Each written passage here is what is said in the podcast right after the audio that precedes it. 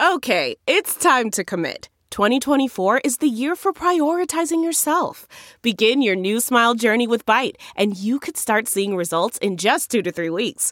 Just order your at home impression kit today for only $14.95 at Byte.com. Byte Clear aligners are doctor directed and delivered to your door. Treatment costs thousands less than braces. Plus, they offer financing options, accept eligible insurance, and you can pay with your HSA FSA. Get 80% off your impression kit when you use code WONDERY at Byte.com. That's B-Y-T-E dot com. Start your confidence journey today with Byte. Delve into the shadows of the mind with Sleeping Dogs, a gripping murder mystery starring Academy Award winner Russell Crowe. Now available on digital.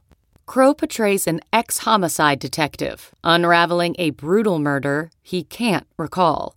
Uncovering secrets from his past, he learns a chilling truth. It's best to let sleeping dogs lie. Visit sleepingdogsmovie.com slash Wondery to watch Sleeping Dogs, now on digital. That's sleepingdogsmovie.com slash Wondery.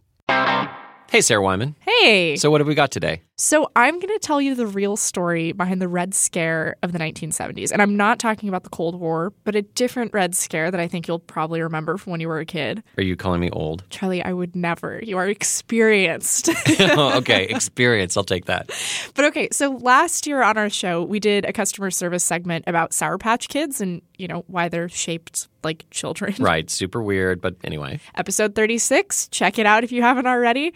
But anyway, while trying to answer that question, I met a guy named Jason Liebig, who you may remember as the Indiana Jones of candy. Dun dun dun dun dun dun. dun. right. He was like this candy collector historian dude. Yeah, and I really wanted the two of you to meet. So I arranged for all of us to hang out together in our studio. Oh, hello. Oh, yeah. He and I totally hit it off. I'm not used to this.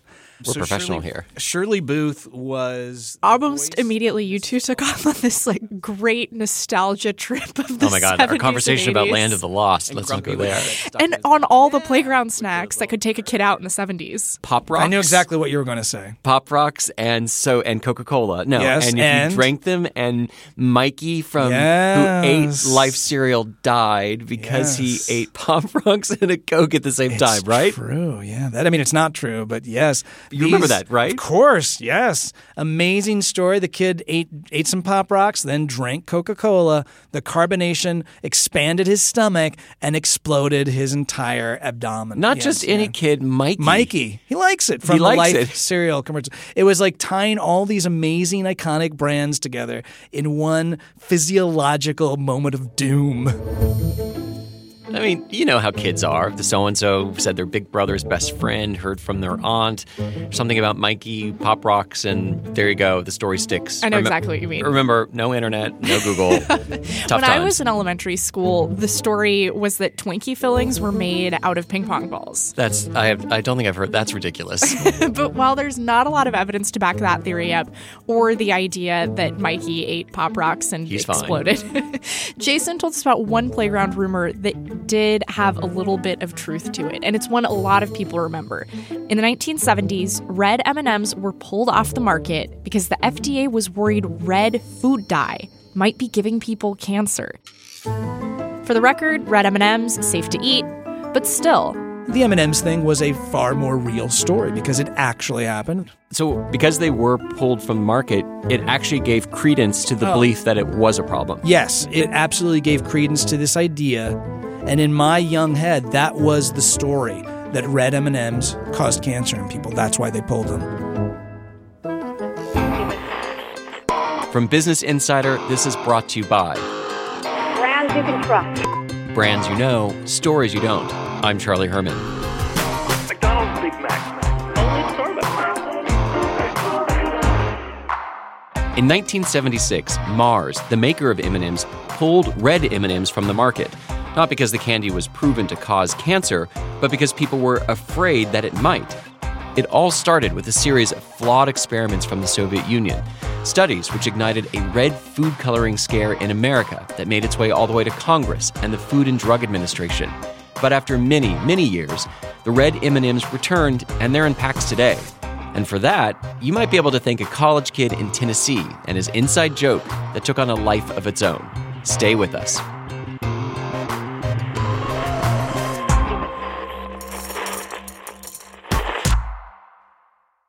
Sarah, where were we? The early 1970s. I, I remember pretty well. Everyone was freaking out about a type of food coloring called red number two. It was in soft drinks, candy, cosmetics, fish, and meat products. It was everywhere. About $10 billion worth of food products in the United States used the dye. And the FDA was investigating whether or not it could be causing cancer and birth defects. Red dye number two under attack as a threat to reproduction. The newspaper headlines at the time were objectively terrifying. Red dye is called a peril to births. Nader Group says food dye is dangerous. Consumer groups ask ban of toxic red dye number two. Wait, red dye number two. I, I mean, I do remember something about it being connected to cancer. Does it cause cancer?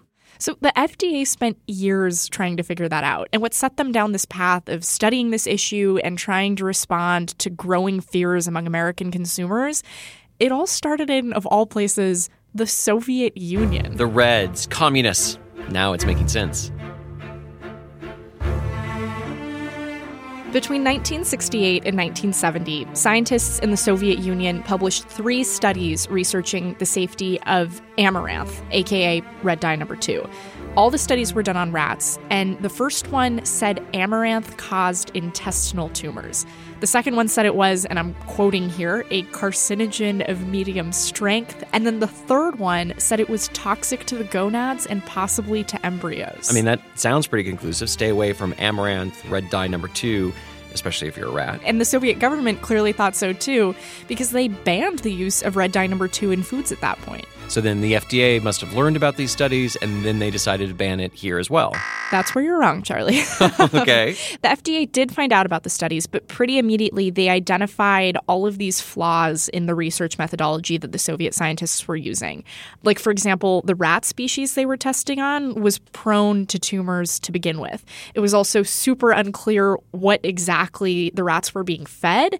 And then in some of the studies, rats who were fed smaller doses actually ended up developing more tumors than rats who got higher doses. That does not make any sense. I mean, that seems to raise questions about whether or not red dye number two was causing any of the tumors. The FDA would agree with you. But you have to remember at this point, red dye number two was being used in $10 billion worth of American food products. Oh, prior to 1971, it was probably the most uh, commonly used color additive on the market. John Swann is an historian at the US FDA, which, in case you haven't figured it out by now, is the Food and Drug Administration. And he told me even though those Russian studies looked pretty sketchy, the FDA was taking the safety of red number two really seriously. It would be used in uh, in the food supply in things like sodas and ice cream. Uh, it was used in lipstick and other cosmetics for drugs. It was uh, it was all over the marketplace. Uh, I mean, it was very popular. So the FDA responded by getting the National Academy of Sciences involved and launching a crash program to get a bunch of new data about how red dye number 2 affected rats. John Swann says they moved fast. Okay, so the FDA came back with its own research and it must have found something because it banned red dye number 2. Uh no. Okay. Just like the Soviet studies that kickstarted this whole thing, a lot of the experiments in the crash program were scientific fiascos. the most famous one is probably one experiment the FDA conducted where a bunch of basic errors took place. We're talking junior high school biology level mess ups. Unfortunately, during the course of this study, some of the groups, some of the feeding groups became intermingled. Oh, so the rats got mixed up. Uh, yeah, some did. Some did get mixed up. Wait, so they lost track of which ones they'd fed the dye to and which ones they hadn't? Uh huh. and then on top of that, when the rats died over the course of the study, many of them were just left in their cages, which meant that when they went to do research, Like autopsies, and look at them autopsies later. To, yeah, exactly, to try to figure out like where they had tumors, if it could be associated with the dye, none of that was valid because the bodies of the rats were rotting. It's like doing a study and then we forgot we were doing a study. Obviously, it was uh, it was a problem, and certainly, uh, I, I suspect, an embarrassment to those involved.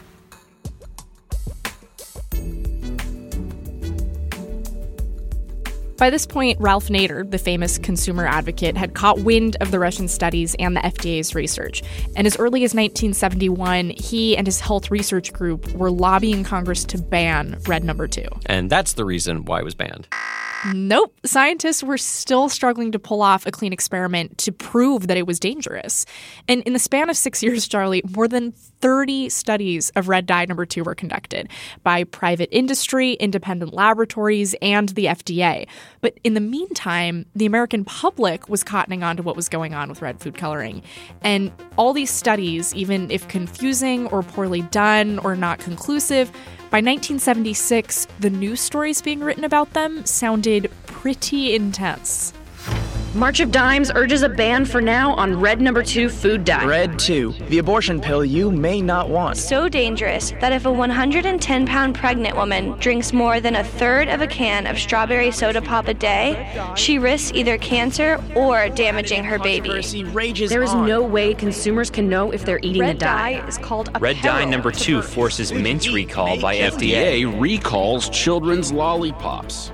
Red number two was in the newspapers, it was on radio and television. Wayne Pines worked at the FDA during the 1970s. I was the spokesperson, and so that was my job to see to it that those stories were accurate. Pines told me the FDA was not used to being on the front pages of newspapers. This was all happening before the agency really became a household name in the US. Right, because after red food coloring in the 70s and 80s, I remember there were other food scares and confusing studies that involved the FDA. Um, one that stands out to me is saccharin and tab sodas, not that I drink them.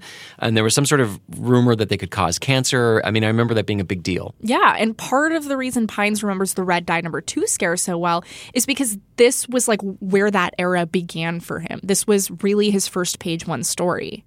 So, at what point did you realize that this was not going to be a story that blew over in a day? I think when consumers started to call and ask for a list of products that contain red number two.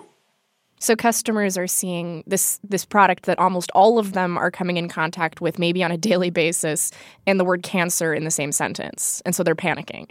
Right, right, right, right. And again, it hasn't been shown to uh, cause cancer, but cancer came up because the studies did not show that it did not cause cancer. Right. Wait, I, that takes me, that's one of those I have to stop and think for a moment. So it doesn't prove it's cancer, but it doesn't prove that it's not. It's not not cancer, Charlie. so basically, what they're saying is we can't prove that this is safe. It might be safe.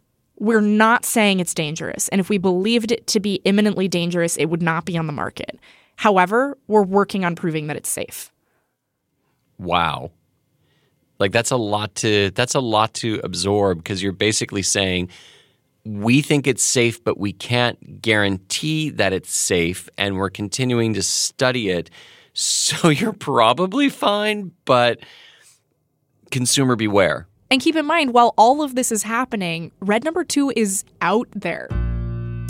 Shoppers are grabbing it off of grocery store shelves and eating it in the form of ice cream and soda and canned fruit and meat.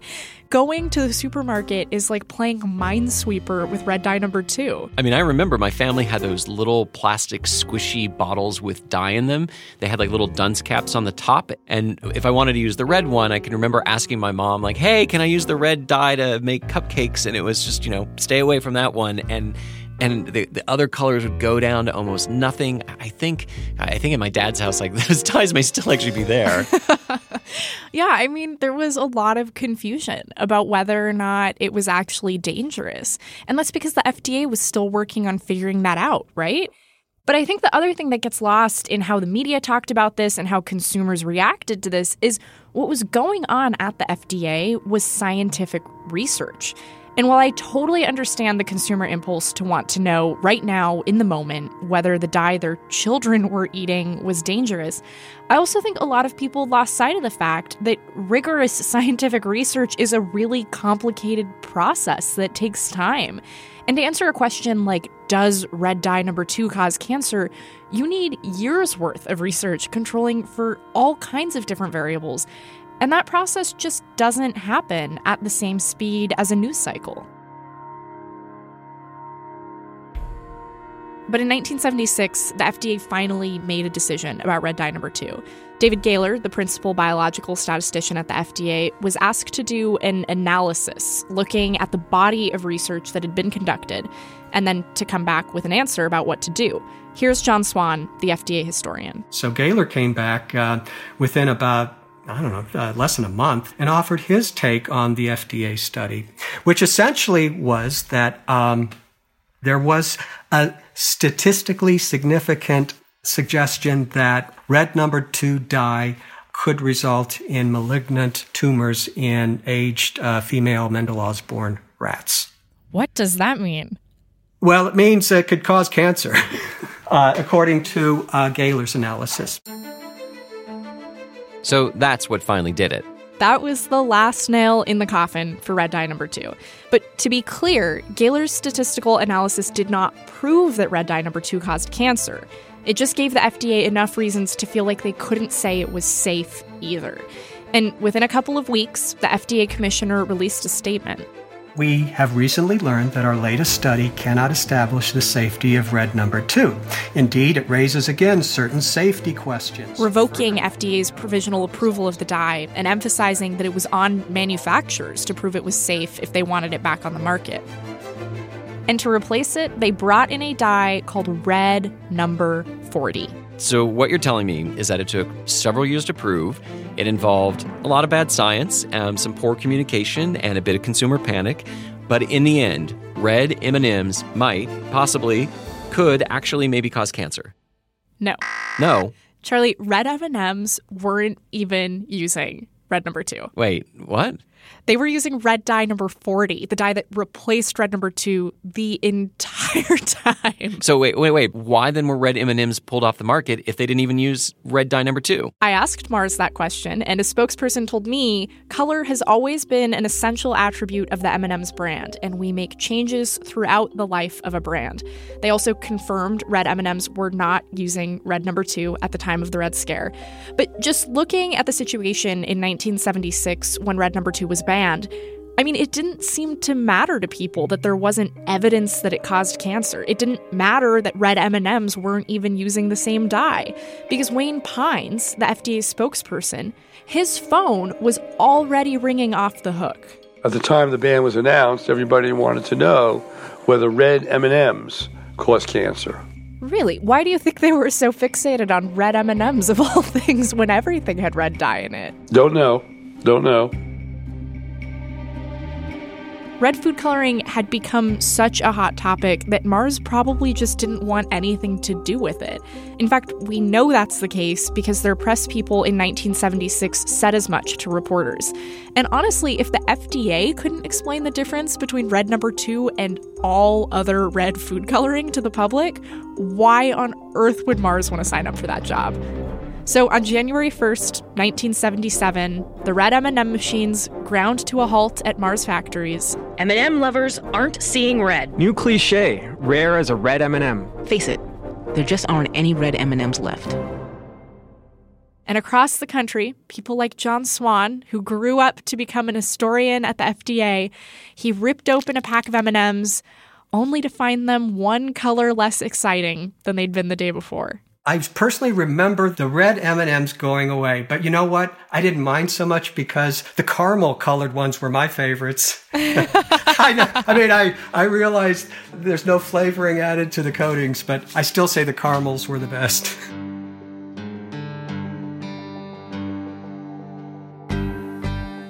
I find it sort of amazing that with all these bungled studies and the confusion, the miscommunication, the most lasting symbol of the red food coloring scare is the red M&M. I think I get that. I mean, that's what like consumers saw that the red M&M's absence was, you know, was this proof that the red scare wasn't all made up, that there was maybe some sort of issue there when it came to red food coloring. Sure, but I mean like this was so much bigger than the red M&M. Like red number 2 stumped multiple governments. It obsessed the media. It made all of us hedgy around food coloring for decades. I still am a bit. It got wrapped up in these gigantic questions about public health and science and the news cycle, but none of it actually had anything to do with M&Ms. But I guess because Mars pulled them off the market anyway, that was all the proof anyone needed.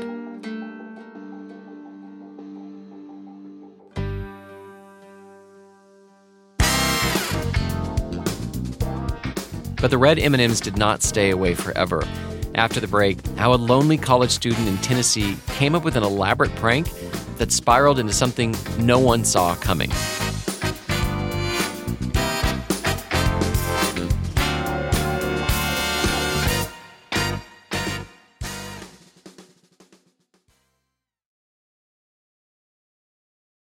CarMax is putting peace of mind back in car shopping by putting you in the driver's seat to find a ride that's right for you. Because at CarMax, we believe you shouldn't just settle for a car, you should love your car. That's why every car we sell is CarMax certified quality so you can be sure with upfront pricing that's the same for every customer. So don't settle. Find love at first drive and start shopping now at CarMax.com. CarMax, the way car buying should be.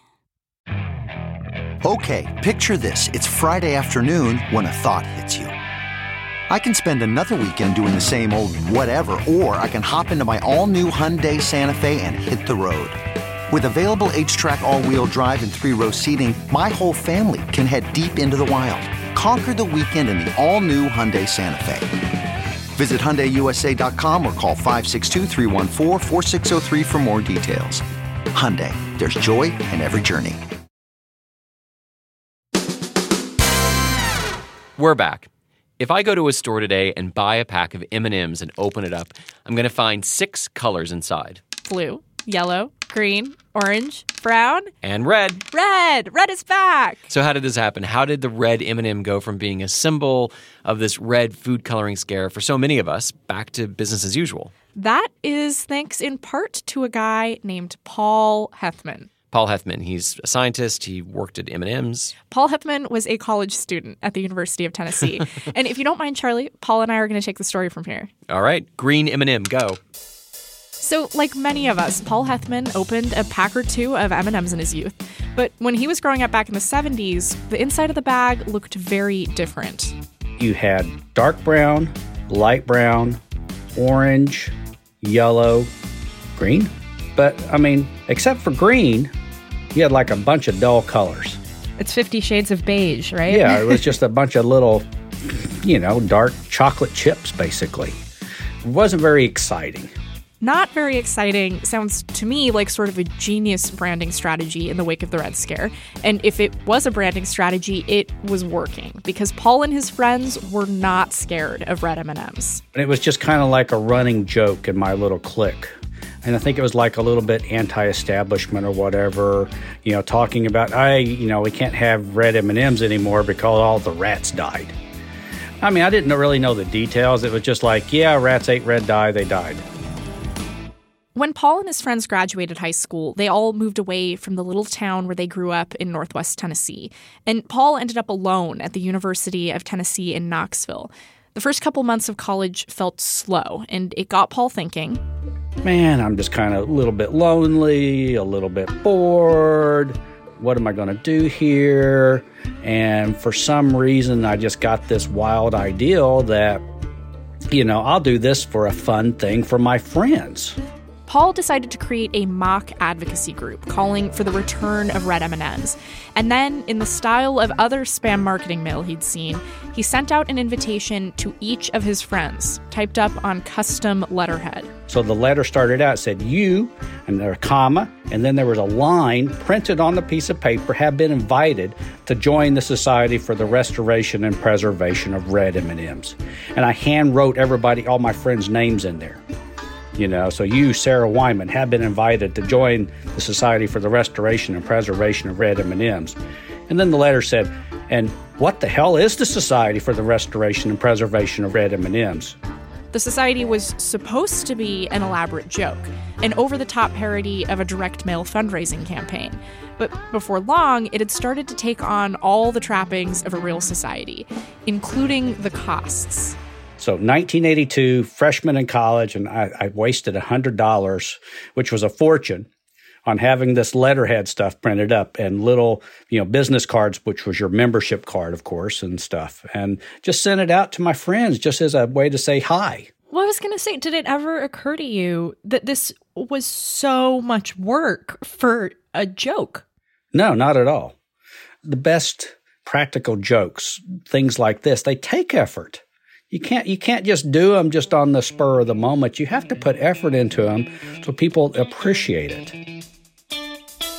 For just 99 cents, new members of the Society for the Restoration and Preservation of Red M&Ms could receive a branded membership card signed by Paul, the president and chairman of the board, as well as 5 sheets of official letterhead and 5 official envelopes. Paul's now wife, who was just a friend at the time, sent in her membership fee by individually taping 99 pennies to the back of Paul's mailer before returning it to him. Another friend thought the whole thing was so funny that he wrote up a column about it in the University of Tennessee's student paper. And you know, and, and that's honestly that's where it's like, yeah, okay, it's it's over. Went about my business, you know, in the winter, into spring, and then all of a sudden I get a call and uh, it's a writer from 17 Magazine. The reporter had gotten a copy of the story Paul's friend wrote via a news clipping service. Paul talked to her a couple of times, told her his version of events, and then he sort of forgot about the whole thing until a couple of months later. I get another call, and it's like, Hi, I'm so and so. I'm with the Wall Street Journal. I've got a friend who writes for 17 magazine and she was telling me about this red M&M thing. And I was like, "Okay, sure."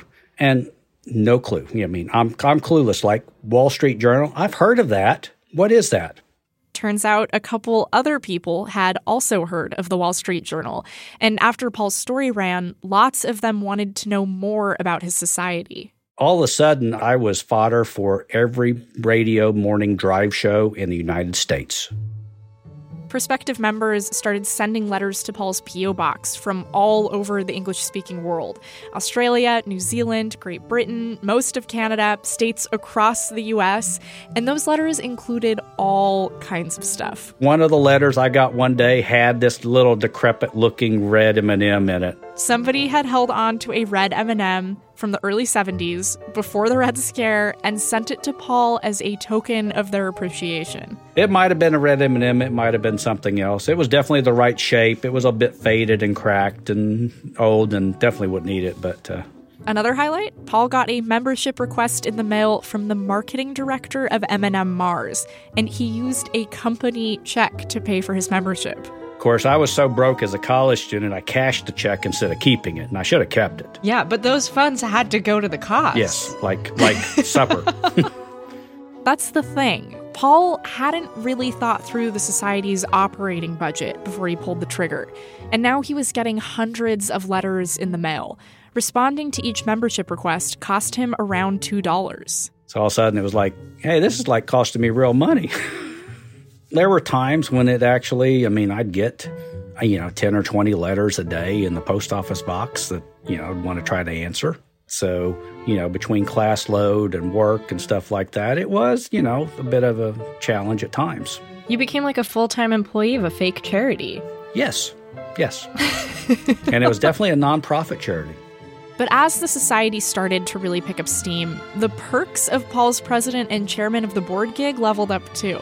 Like at one point, Charles Kuralt, the famous CBS News anchor, stopped by Paul's college apartment to interview him in the living room for his show On the Road with Charles Kuralt. And Paul almost scored an invitation to Late Night with David Letterman, which would have been really cool if it had panned out. But unbeknownst to Paul, the real payout was waiting just a couple years down the road in 1987. So at that point, I had graduated and I was actually working as a uh, commercial photographer here in Knoxville. And uh, I was at the studio, and all of a sudden, you know, I get a call, somebody asking about M and M's, and it, so it'd been like a year, year and a half since I'd done something with it, right? So it wasn't anything. I talked to that person and hung up, and you know, an hour later, somebody else called, and like, okay, yeah, I was, I'm him, you know, yes, I did that, blah, blah, blah. And finally, then like a third person called and I'm talking to him. And finally, they're like, why are y'all calling me today? And they go, well, they haven't told you. Told, told me what? They're bringing back red M&Ms. And that's how I found out. Red M&Ms back for the next generation. Return of Red M&Ms delights Knoxville campaigner. The world is a little less drab for Paul Hethmon. Paul S. Hethmon is feeling like a champion these days. As well he should. How many among us can say that we've changed the world? Did you feel powerful in that moment? I don't know. I wouldn't say powerful. Um, you know. you changed the course of history. Yeah, I guess so. you know, lighthearted history, but uh, yeah, I guess I did.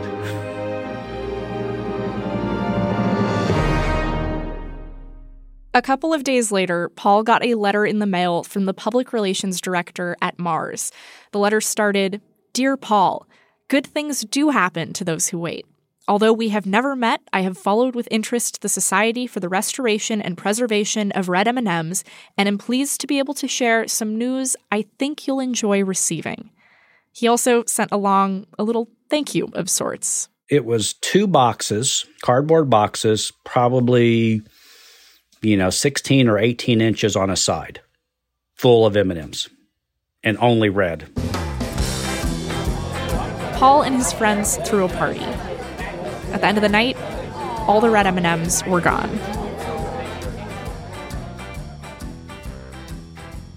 Charlie, I like to think we got the red M&M back because of Paul. Like it wasn't because the food coloring scare had died down or because of a promotion. It was because a kid in Tennessee said out loud what all of us were thinking. We want red M&Ms. In reality, it was probably a lot more complicated, but for once in the saga of the red M&M, I would love for it to just be that simple. It's funny, I've been thinking a lot about what all of this means. and I wonder do you feel like there are any like takeaways here? Like what is the legacy of this campaign? Uh, is there a legacy? Yes, there is. We were all taught lessons by that little red M&M. The FDA, the candy maker, and us. That's after the break.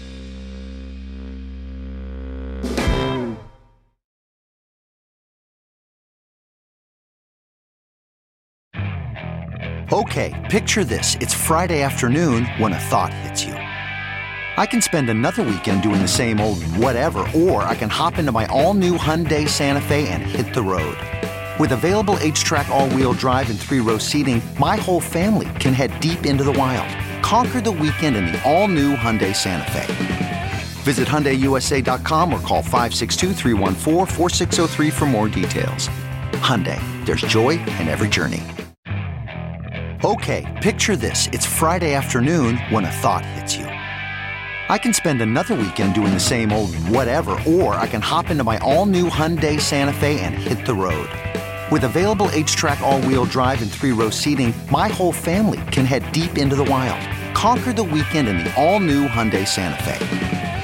Visit HyundaiUSA.com or call 562 for more details. Hyundai, there's joy in every journey. We're back. When Sarah and I were in the studio with Jason Liebig, the Candyman, and the inspiration for the story, we had a list of questions for him about M&Ms and the Red Scare. But I also really wanted to ask him about this advertisement M&M's ran in 2008, which we saw on his website. Um, what the heck is this? Revolution! um, that was just from a promotion they did. It's this very like Soviet 1930s era propaganda inspired poster, incredibly designed. Um, it says the revolution is now, and it's got the Cyrillic inspired lettering with backwards letters, and it says vote red at the bottom, but it's got the sort of proletariat, the workers down below marching with flags. And it's got the red M&M, the red M&M, with his fist up in the air. He's got a very Che Guevara sort of beret with a star on it. A red star. A red star, yes. I mean, it's very Soviet. Apparently, this ad ran as part of an M&M's campaign in Australia and New Zealand. Mars made a bunch of posters like this one, one for each color. All of them had different themes, and fans were encouraged to vote for their favorite M&M character, like red, blue, green. Yeah, I mean, it most certainly is just a, a weird coincidence, but still, bold move, Mars, advertising the red M&M with a Soviet Union-style propaganda poster for an election do you think Mars is laughing at the joke here, or do you think they're totally oblivious to that connection? I would like to think there's someone at Mars who's like, "Oh, this is to be too good," because he's red, Red Scare. He was the red M&M that got pulled because of the Russian Red Scare. Oh, it's just too perfect. Yeah, I hope that someone did that. If they weren't aware of it, it's just a grade of accidental genius because it is kind of ingenious. It represents all of this so well. Even if there's no connection between this particular campaign and the red food coloring scare, fears about red food coloring did have a huge impact on Mars. As we saw, it pulled the red M&M when the public got vocal, and according to a company spokesperson, it brought the red M&M back years later because of consumer demand. In other words, after people like Paul Hethmon and his society asked for it back. Jason pointed out that the whole experience taught M&Ms something important they realized maybe for the first time the the real relationship that consumers had to their brand. And I was so grateful when I started doing all this research, going through all my stuff. I don't even think I realized it at first um, because I have so many of these things. I realized I had one of the packages that welcomed red back into the packaging. They talk about right on there. They have red M and M's. They don't quite get into oh these things were banned for ten years or whatever. they just say look now even more colorful.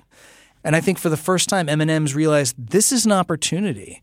We brought back red. That was a specific thing that we stopped doing, but we could maybe make a marketing event around introducing other colors. Mm-hmm. And for the next 15 years, you would see them do a new color promotion every year or two. On its surface, this is all funny and lighthearted, a real happy ending to this story. But let's not forget the M&M's branding renaissance may have come about because the American public spent a decade being suspicious of food that used red dye. And if you ask me, that feels pretty messed up. Like the fact that Mars felt it had to discontinue red M&Ms just because they were red. When they weren't even using the food coloring that was being investigated. That feels like a really clear sign that like we, the public, the press, companies like Mars, we were not clear on the problem we didn't understand what potential danger was even being discussed during the Red Scare. And when we're making decisions about public health and cancer and product safety, I feel like we should all at least be clear on what conversation we're having. Wayne Pines, the former FDA spokesperson, he told me he still sees this as a huge concern. I don't blame the public for being confused about science because we are inundated with scientific studies, and it's hard to distinguish the good from the bad. Right, like trying to keep track of I don't know whether or not caffeine is supposed to be good for you these days. It's impossible. and it, it, feels like every day there's a new story with a new study with different results, and and I am going to keep drinking coffee no matter what. Look, I'm a journalist and I get it. Sometimes we have to simplify complicated stories in order to get the most important points across or to fit into 500 words or five minutes or a reader's attention span. Like, I had to do that for this story. I have more than two hours worth of tape of me talking to John Swann and Wayne Pines about the FDA and Red Number Two. But all of that background just couldn't fit into this episode. Stuff did get left out. So, as a consumer, Here's the question then. How do we know when we should be seriously worried that say red M&Ms or a few years later it was saccharin? When should we be worried that those things might be giving us cancer? And when should we just trust the scientists and journalists to do their jobs? I mean, schools need to teach this better. The media needs to do a better job of education. The government needs to do a better job of outreach. But I can tell you, having tried all that, it's hard because people have uh, their own uh, educational backgrounds, they have their own perspective, they have their own emotional reactions to the food that they're eating, to the drugs that they're taking, and so it's hard to persuade people. Did we ever figure out for sure whether or not red dye number two actually does cause cancer? Uh, no. As of this moment, no one has successfully demonstrated that it is safe by the FDA standards. So we still can't say that it causes cancer. And we also can't say that it does not cause cancer. But I feel like we've mostly recovered from the red scare. I mean, the red M&M is back. People aren't giving red-colored foods a wide berth in the grocery store, and at least in my family, the red food coloring bottle is back in the game. Okay, but I've been hearing this other thing about red dye actually, and I don't know if you knew this that it's actually made from mushed up bug parts. Oh no. It's true. It's true. we have a little gift for you. Oh, nice. Oh, but you have to look closely at them. Oh my goodness. Charlie got his new best friend Jason a bag of custom red M&Ms, and on the M&Ms Charlie didn't already eat, it says in tiny white letters, Brought to you by, jeez, the red. Brought to you by the red M&M. Wow, look at this. That's fantastic. now that's branding, ladies and gentlemen. That's, That's branding. branding. Wow. That's Jason Liebig, candy collector and historian. You can read more about his work at collectingcandy.com. Hey, speaking of our favorite foods from the 80s, do you remember the California Raisins commercials? You know, the one with the dancing claymation raisins? We need your help. Record a voice memo telling us about your memories of that ad and what it meant to you, and then send it to us at btyb at insider.com. Or you can leave us a voicemail at 646 768 4777. Go ahead and hit the 15 seconds, go back, get all that info again. And while you're at it, let us know what you think about the show. We're on Twitter at BTYBPod and on Facebook. Just search Brought to You by Podcast. Also, I know podcast hosts say this all the time, but it really does make a difference if you leave us a rating and a review on Apple Podcasts, Stitcher, or wherever you listen. We appreciate the feedback and it helps us keep making this show. This episode was reported and produced by Sarah Wyman, with Julia Press and me.